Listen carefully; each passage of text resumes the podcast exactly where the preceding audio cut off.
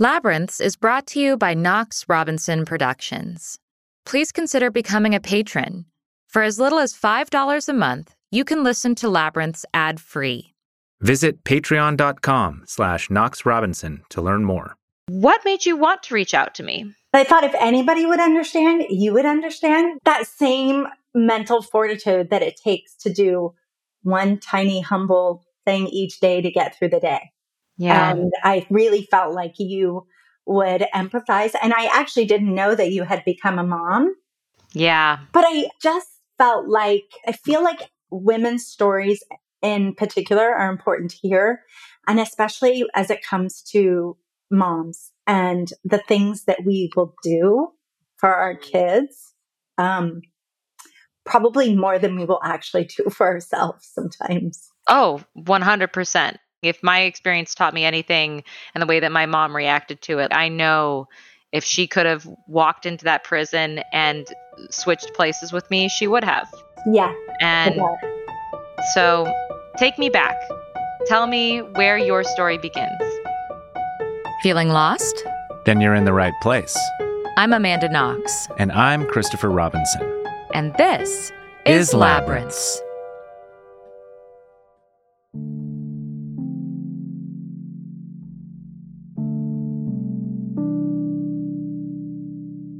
Last week, we brought you the story of Christian, whose life and mental health was disrupted by a bad reaction to cannabis.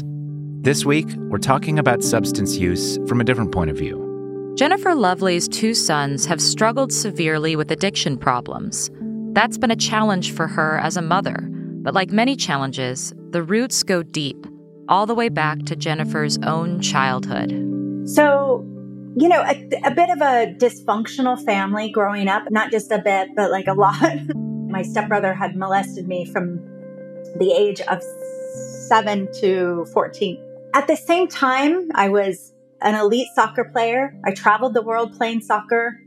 I had many friends. For all intents and purposes, I was really going somewhere in my life. And when I hit adolescence, my old trauma came up and I acted out quite a bit. And in that acting out, I met my children's father. Hmm. At Interesting. the, yeah, at the age of 17. And it was great. He was older. He was fun. He reminded me of my dad. I mean, it was just like, oh, this is perfect. And we went on a wild, you know, we're so in love. I don't know how he could possibly be in love with a 17 year old, but nonetheless, we had a good time and we had a couple kids. And having my children and seeing what I had gone through, I was thinking to myself, I could never imagine doing that to my kids. My pain that I had was like loose power running around the world, right? It was shooting off everywhere. I was a big hot mess.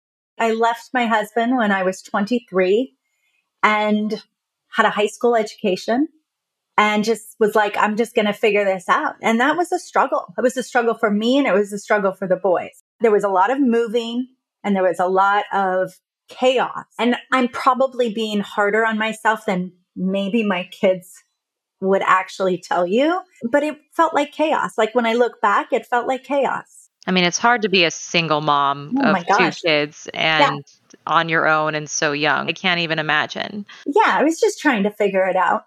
You're a kid yourself.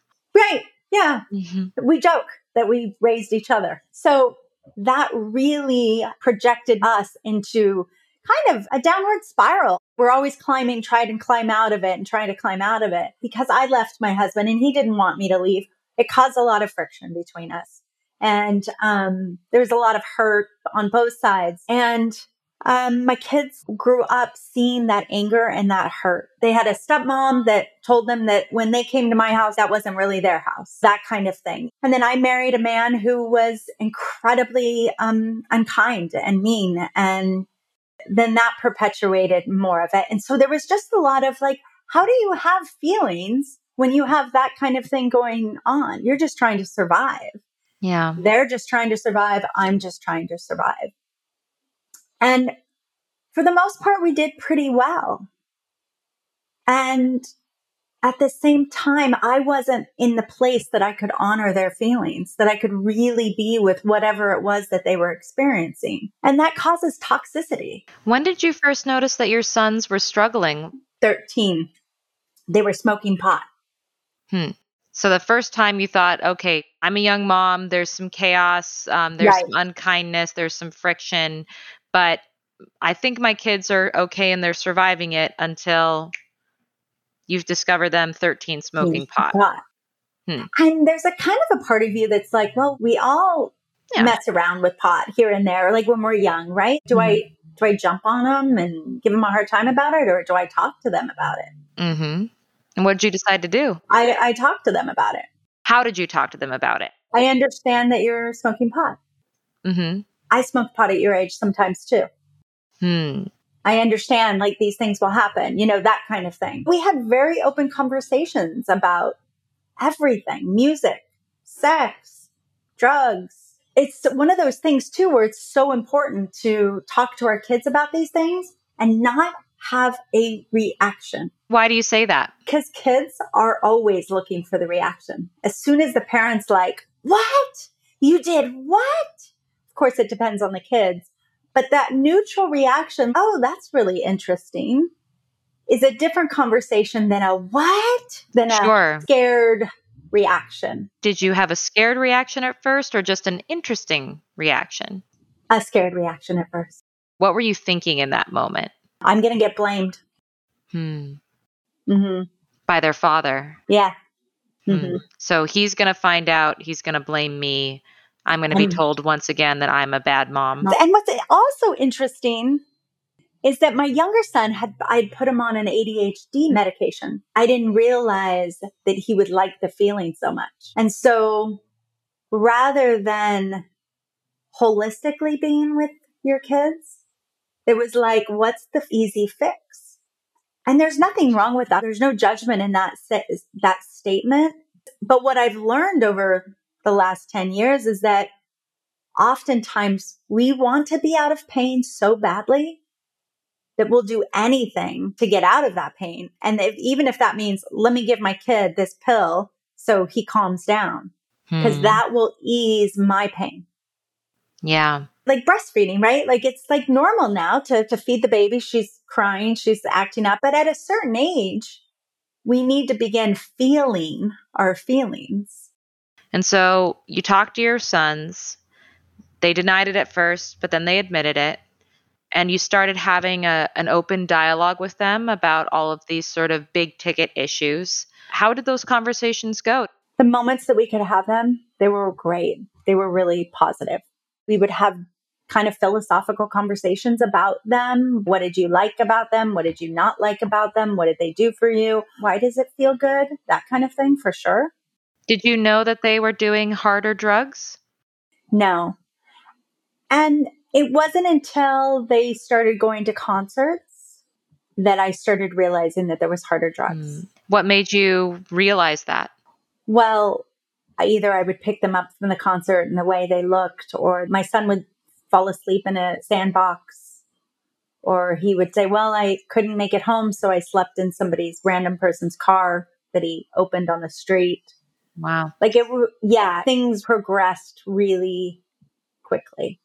And when your son said, Oh, I just slept in a random person's car on the street, what do you say? like, So I would have a reaction. Mm. My go to place would always be like, Okay, well, then you're going to be grounded and you can't go out. Gotcha. because what you're trying to do is control. You're trying to manage this out of control situation. Hmm. And it wasn't something I could manage. At that period of time, what was your understanding of what was required of you as a mother? My understanding was I needed to keep my kids safe, fed, bathed, cleaned. Their emotional well being needed to be, I needed to be with that at that time, that the safety part and the fed part and all of that, yes. But the other stuff was spiraling. Like it was too big for me to hold on to. Hmm. And how did you feel that there was aspects of your son's experience in life that you couldn't control for them? What did you do with that feeling? I stopped eating. I went to, I don't know, three to four yoga classes a day. I um, cried a lot and probably drank way too much wine. A particularly bad day came when Jennifer's youngest son was turning 17.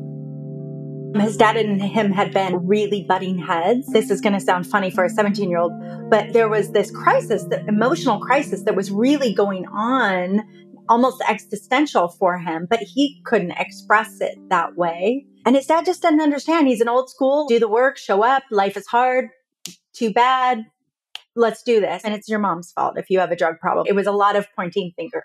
And he had been getting into a lot of trouble. He just kept getting in trouble more and more. And he finally was arrested and I had to pick him up in jail. And I said, you either go back and live with your dad or you go to rehab. And he said, I'm going to go to rehab. And I thought, oh, that makes sense. Like I, I could get that from him. And um, I dropped him off on his birthday. And truly was like, take him off my hands, go get him better, and I'll pick him up when he's ready. Hmm. And what occurred though was this huge life transformation for his mother. And it continued to occur throughout the next eight years because as he was going through that, his brother had dove into a very deep heroin addiction. Hmm. Although we hadn't figured that out yet. And basically, 16 rehabs, six jail stints, and um, a lot of pain, emotional pain, and a lot of financial pain. As it all began to unfold and unravel, my older son also got arrested for tagging buildings. And he was just on this downward spiral of, of just doesn't know what to do with them, their, his, their lives. And and based on our divorce, I had gotten the brunt of most of the, this is your fault, this is your fault. And I fled to Seattle. And I said, I'm going to step out of this and I'm going to let them figure it out. And I remember walking around and getting a call, and it was three o'clock in the morning in the US, and my boys were fighting. They were on heroin. They were running from the cops and life as I knew it was done. I was like, oh, this is, this is serious. I flew home, tried to get my son in another rehab. And a month later, my older son called and said, mom, I've been arrested. I need you to get a lawyer. I said, well, can you tell me, love, what you've been arrested for? He said, selling heroin to an underage girl. So he stayed in jail for, I don't know, five days, six days, and I bailed him out, which everybody tells you don't do.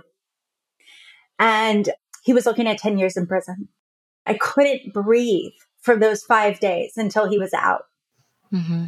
My kids are super like happy, jovial, personable. So my son walks out of prison or jail and he has 10 different phone numbers and he says, I made a lot of friends.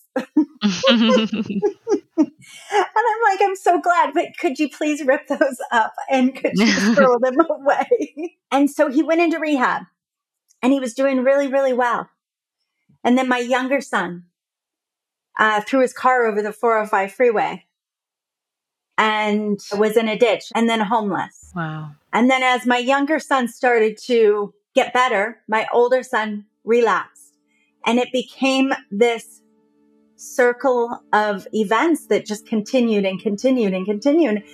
And at one point, Amanda, I was packing their bags so that they could go out and be homeless because they could no longer live with me and they could no longer live with their dad.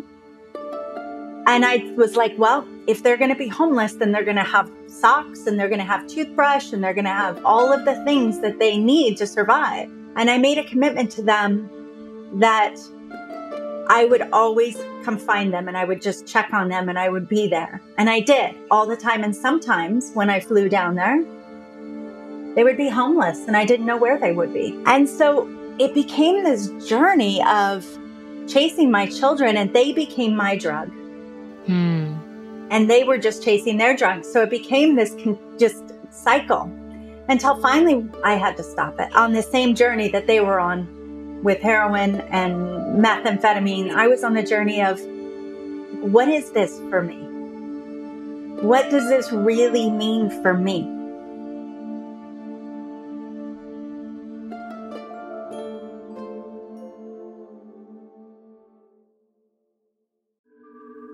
Hey, listeners, thanks for tuning in. This podcast can only exist thanks to listener support. So please consider becoming a patron. Visit patreon.com slash Knox Robinson.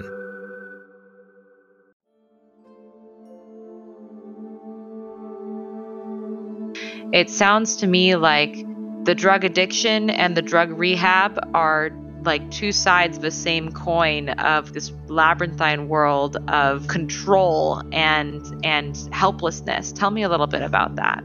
So you hand your kids off to rehab when they're um, underage. The parents are basically going through the program with the kids. When they're overage, you drop your kids off and they just are there. I think it's incredibly um, helpful. I think it's more for the parents than it is the kids at a young age. I learned so much in that rehab that I had never learned in real life. Like what? Like, why do I need to be in control? Why do I need to be helicoptering as a mom? What if I just said, this is your curfew, this is what we're doing, this and that? You can choose not to do it, but here are the consequences. Really, just flat, like no problem. And then the consequences just come. And then your kids just learn from their natural consequences. What kind of consequences? I mean, you choose, like, okay, well, you know, give me your phone or, you know, you can't drive, that kind of thing, right? It just becomes just real flat. Where in our house, I was reacting to everything that they were doing in sort of this sort of dramatic way. Maybe it would be screaming at them as if that got their attention. It didn't have to be that way. Just real flat. This is the way it is. Calm, consistent. Calm. Yeah. Calm, persistent. But at the same time, it's kind of a place for them to babysit your kid my youngest son didn't graduate from a regular high school. I mean, he graduated from a high school, but he didn't walk or do any of those things because he was in a rehab. And he'll tell you that that wasn't important to him. And I'm sure it wasn't. And at the same time, that place was just to monitor his behavior so he wouldn't kill himself. Were you afraid of that? Yeah, I really was. I spent a great deal of time thinking that he would either overdose or he had, I think, six car wrecks. So I was very um, concerned about that. I mean, I could see it being very tempting to be a helicopter mom if yeah. you're afraid your kid's going to harm himself. Right. How do you get the strength to step away from that? Well, one day I was working in downtown Seattle and he called and he said, Mom, I'm going to leave the rehab. Oh, no, I said, You can't do that. And he goes, Well, I'm going to kill myself. And in that moment, I said, okay, I'm just going to have faith that if that's what you're going to do, then I'm going to ha- live with those consequences. The more I chased, the more he ran. When you said, okay, how did he react? He cried and he didn't leave the rehab. Did you ever talk about that with him oh, yeah, afterwards? We talk, we talk a, a lot about it. It was like there was nothing to push against anymore. Hmm. Interesting. Yeah. How did your expectations of your sons and yourself shift over time? Through the help of professionals. So I started realizing that my need to control them was really about me and not about them. How so? I wanted to be approved of so badly that I would do anything like chase their drug dealers down, call their drug dealers, confront their drug dealers. I would follow them around, check their text messages, whatever. Hmm. We call that codependency. Hmm. So your the measure of yourself was your sons. Yes. And because they were struggling, it Right. was a bad reflection of yourself. Yeah. Hmm. Yeah. And it became like everything that they were or they had was an extension of me, which is incredibly narcissistic, right? But I don't know that that was really actually what was happening. That's how I was coping with it. I think it's incredibly hard in communities, right? You're, you're a community member and these things start happening. Your daughter goes to prison. Your kids are drug addicts. It becomes like, like, what is wrong with me? Like, how could I have raised this? Hmm. Right. So it became this story Yeah. that started building up inside of me.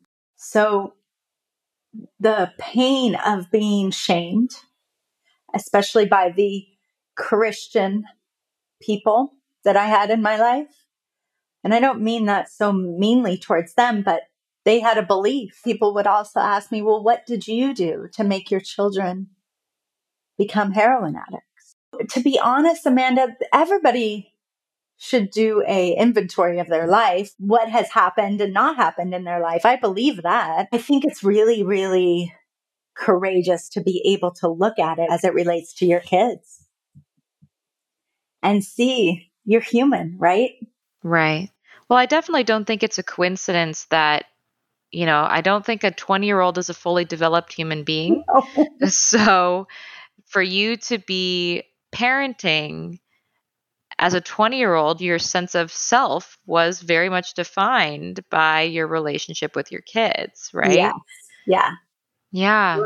Were you ever thinking, oh, if only I had done this or if only I had done that, Yeah. things would have turned out differently? I should have stayed with their dad. I should have gone straight to college.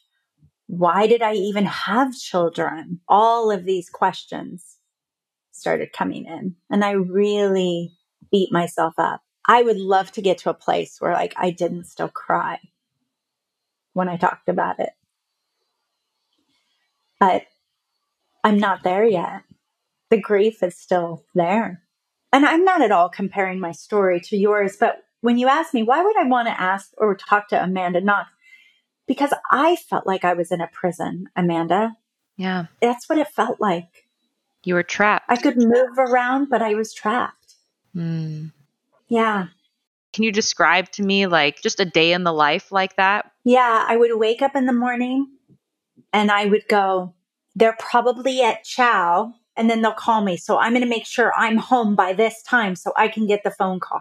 I could be in the middle of my studio with a client and I'd say, I'm sorry, I need to answer this phone call. It was all consuming. When I would go back to California and I'd visit friends or family members there, I felt so much shame. They would say, Well, Jennifer, what do you think? Why? Why are your kids drug addicts? And I would try to answer, but I didn't have answers for anybody. I had somebody say, I was at a grocery store and she said, Look, my son's in prison. He made a stupid mistake. You just need to ignore them. You just need to move on with your life. And it was so like all of these different messages. And really, the AA community, they were wonderful. They told me I was wrong for bailing them out. They told me I was wrong for putting money on the books. They told me I was wrong for accepting the collect calls. And I couldn't give up on my kids. Couldn't ever. Yeah. Did it feel like you had to give up in order to not give up? Like, is there that weird counterintuitive? Yes. Yeah. I don't even know like the equation or how to even say it to make people understand that. Hmm. I've actually never had anybody say that to me in that way.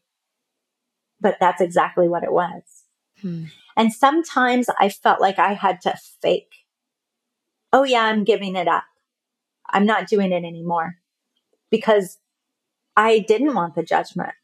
My kids are in jail and people are like, don't bail them out. And I'm like, well, okay. So I didn't after the second times, but there was just something in me that was like, my kids don't belong here. I don't care that they do heroin. They don't belong here. I deeply knew that my children were not heroin addicts. And I deeply knew that I had to help them find that part of themselves that wasn't. And I think we all need to know that there's other parts to ourselves. Mm. We all need that chance. I went to visit my son in jail and I sat down and he said, Mom, as, as soon as you pick up the phone, we'll pick up the phone and we'll talk. But when our time's up, it's just going to go dead. So we won't be able to talk anymore. So just so you know. And I said, okay. So we're talking, we're having a good time, just trying to keep it light. And it went dead. And there was this moment we both put our hands on the plexiglass and we just said, I love you. And I had to just walk away. In those moments, it's like, if you don't have faith, what do you have?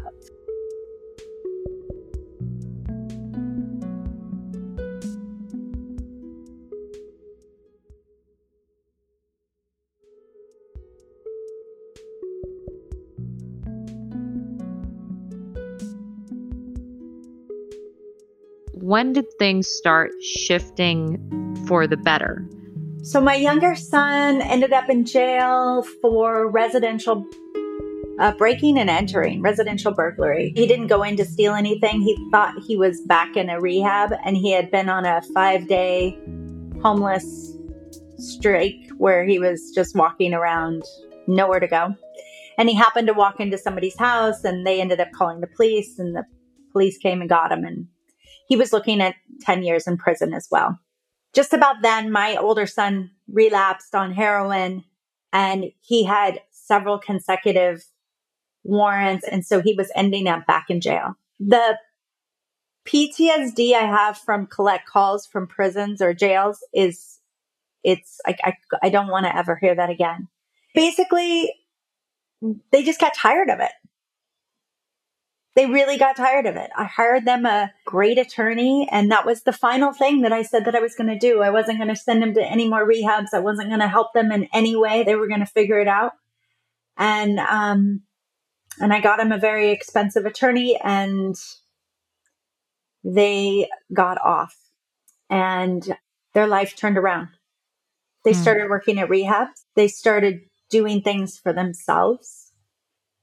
And that was the real shift. My older son, his shift, he was eating at homeless churches and soup kitchens and stuff like that. And that I think was a real eye openers for them. Mm. Mm-hmm. So I think they just got tired of their own crap, quite honestly. Mm.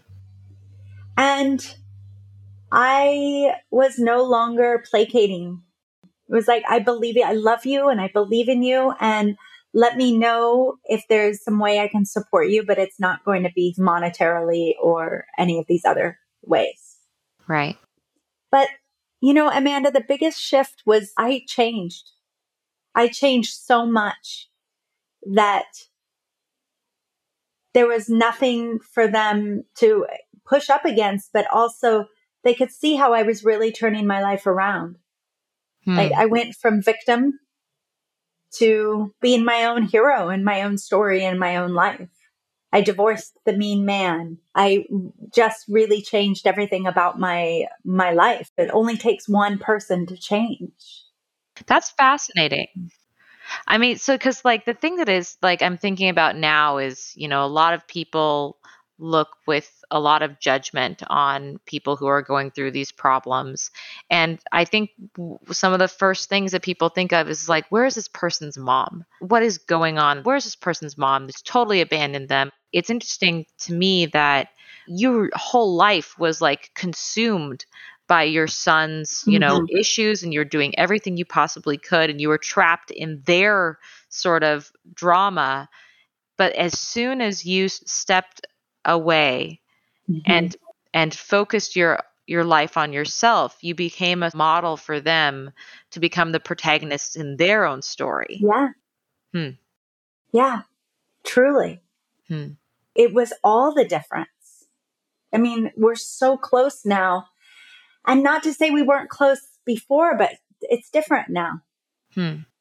it's like we're lifting each other up people were so judgmental of me and my story, even in my community. And I had so much shame.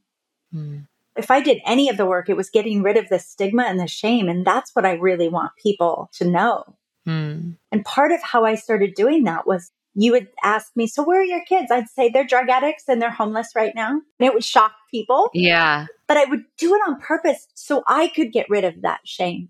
Hmm. So that I didn't have to make up stories. I wanted to live a free life. Hmm. And that wasn't free. Yeah. I'm really captivated by this idea that you had to show them that there was an, another part of them. Mm-hmm. How did you show them that?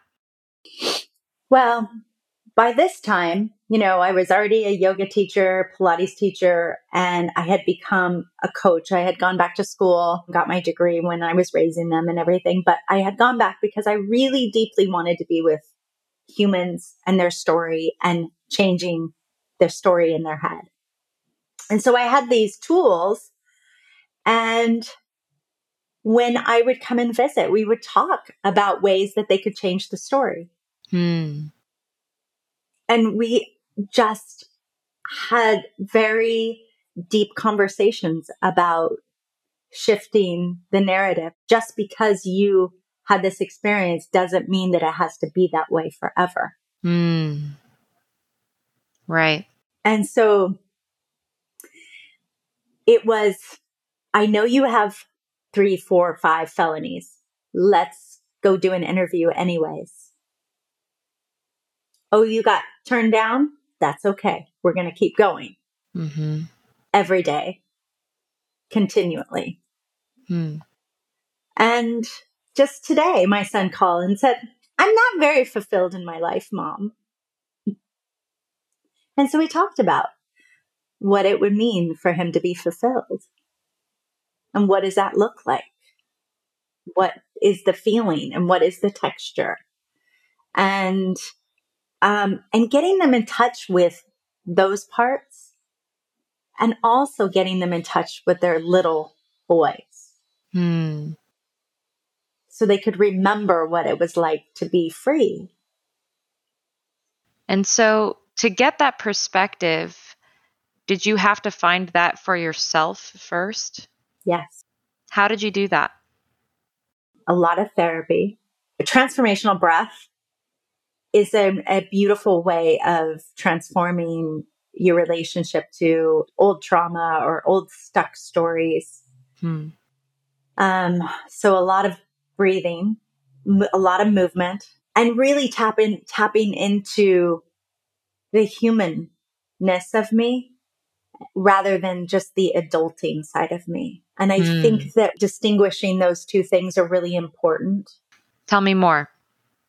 Well, the human part of us is this creative, playful, curious, like we're loaded with all of these really beautiful gifts. Mm-hmm. but we find ourselves stuck in the adulting, pay the bills, take the kids here, do this, do that, right? And we get pushed down like, you know, we think it's what we want, buy the house, have the 2.5 kids, the dog and the cat and the whole thing. And while that is true, we forget about being human. We forget about the creativity. We forget about allowing our brain to really explore, allowing our body to explore practicing things that we really love. Hmm. And I started doing that a lot because I didn't do any of that through my late teens and 20s. I was raising kids. Yeah.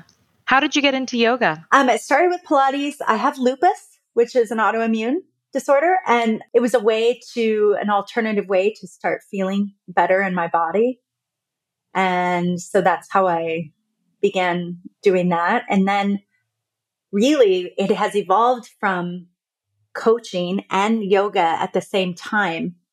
So the idea is that we process through what you want to create, where you are, where you're stuck, and then we process it through the body so it can actually move through the body because we are the only mammals that do not shake off our trauma.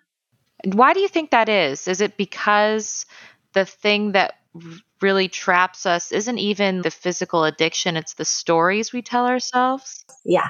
Tell me about that. Well, the physical addiction it is is a real thing. We're more addicted to the ha- habit of it, right?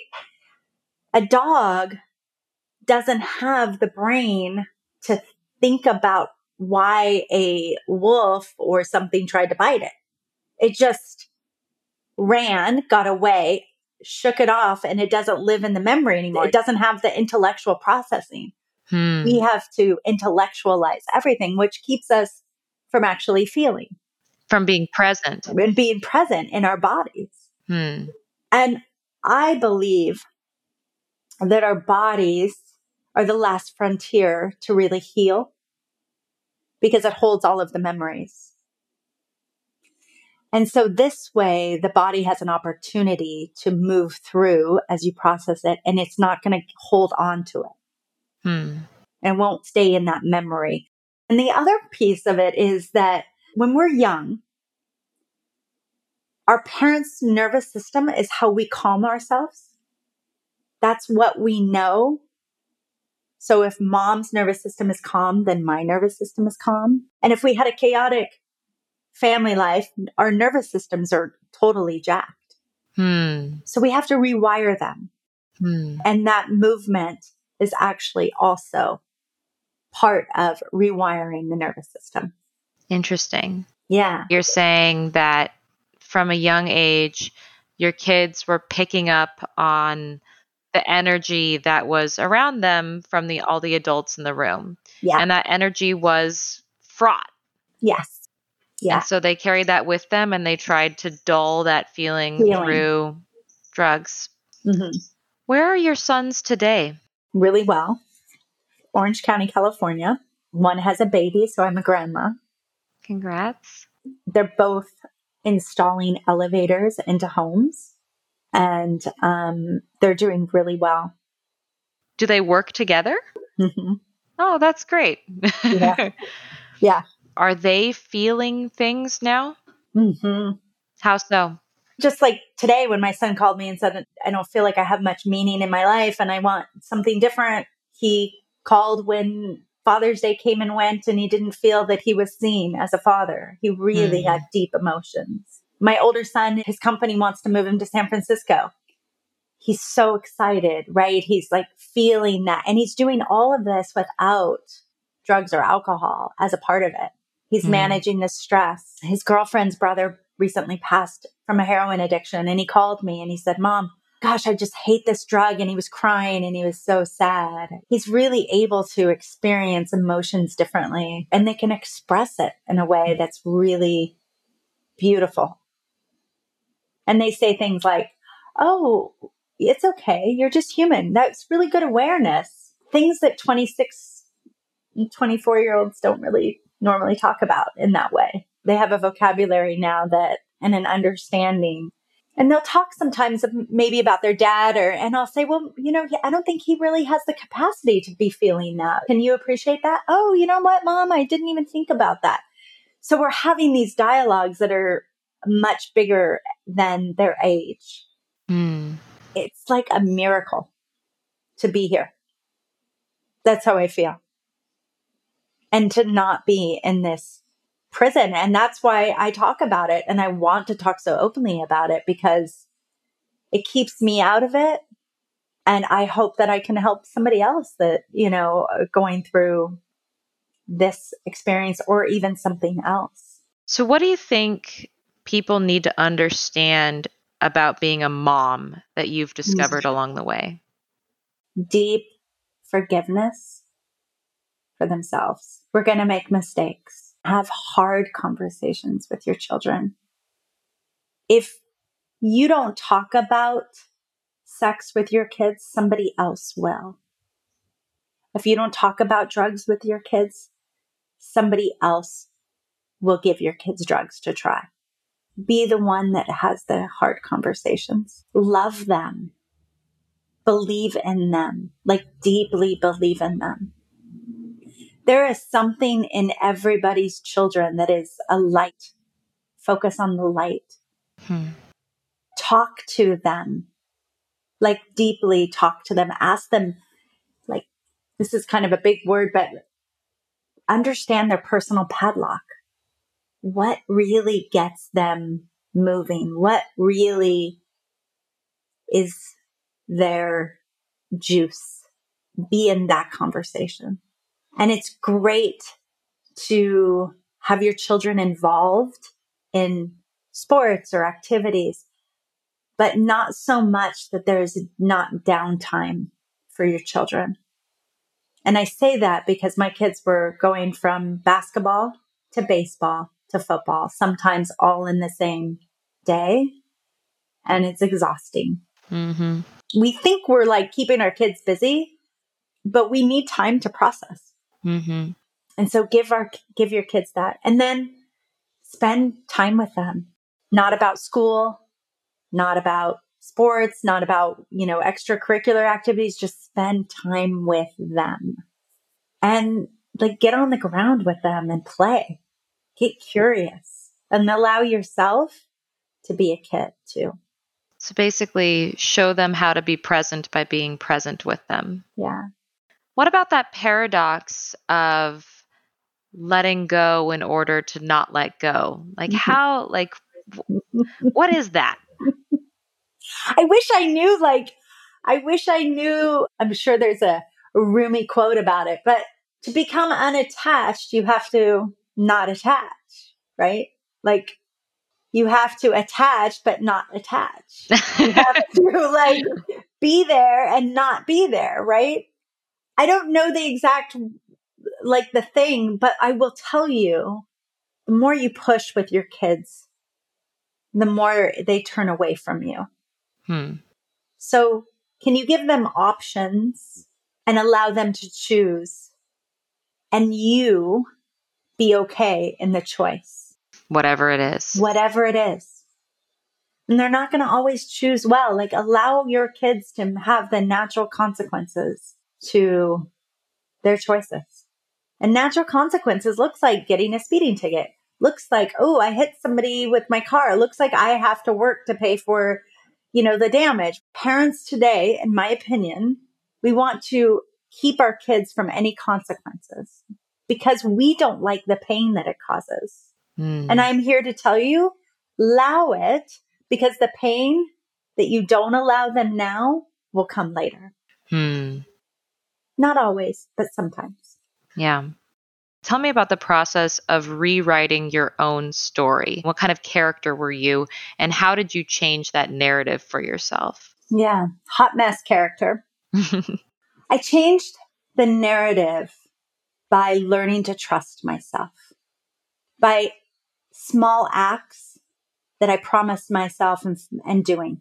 Okay. I changed the narrative through healing, through processing the painful emotions of abandonment and the painful emotions of being um, a young girl touched in ways that were so uncomfortable and perverted.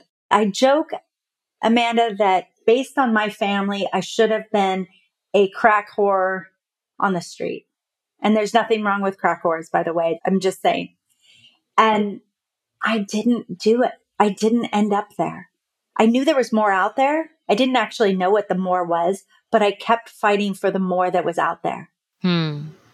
And really, what it was is my sovereignty, really the freedom inside of myself that I could go through all of the things that I went through, and that's actually not who I am. Those things happened, but they are not who I am. As new parents ourselves, we're trying to implement the lessons Jennifer learned the hard way. But it's hard to let go of the notion that we should protect our kids no matter what to accept that sometimes the best thing to do is stand aside while they harm themselves. That may just be the cost of resilience and self esteem. And it's never too late to develop those qualities. Jennifer and her sons are proof of that. We're all capable of rewriting our narratives and changing our lives. So we encourage you to ask yourself what story you're living, what character you're playing, and whether that narrative is healthy and fulfilling. In the meantime, get lost with us. Find us on Twitter at Amanda Knox, at Man Under Bridge. And if you're struggling with a labyrinths addiction, may we suggest coming clean about your feelings with a five star review on Apple Podcasts. This episode was written and produced by us and Sophia Gates, with editing and sound design by Josh Thane and theme music by Josh Budo Karp.